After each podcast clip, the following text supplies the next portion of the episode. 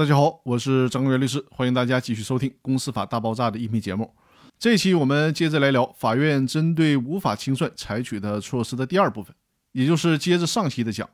人民法院针对公司的财产账册人员下落不明，采取法律手段搞清楚被申请人的真实财务财产状况，有四种措施。这一期给大家介绍第二种和第三种措施。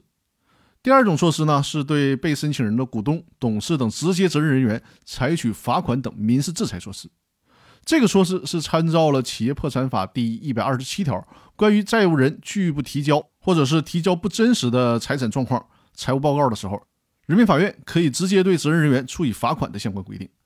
把这个规定呢应用到了公司清算这里面，也就是说。人民法院有权对强制清算案件当中有关直接责任人员采取罚款等民事制裁措施。第三种措施是，如果有条件进行部分清偿的，在参照破产清算程序公平清偿之后，以无法全面清偿为由终结强制清算程序。也就是说呢，但凡能找到一点财产的话，那么就参照企业破产法第十章第二节的规定进行处理，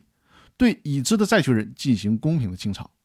清算组在最后的分配完成以后，应当及时的制作清算报告，并报给人民法院确认之后，由人民法院以无法全面清算为由，裁定终结强制清算程序。那今天的音频就到这里了，下一期我和大家来介绍第四种措施。感谢各位的收听。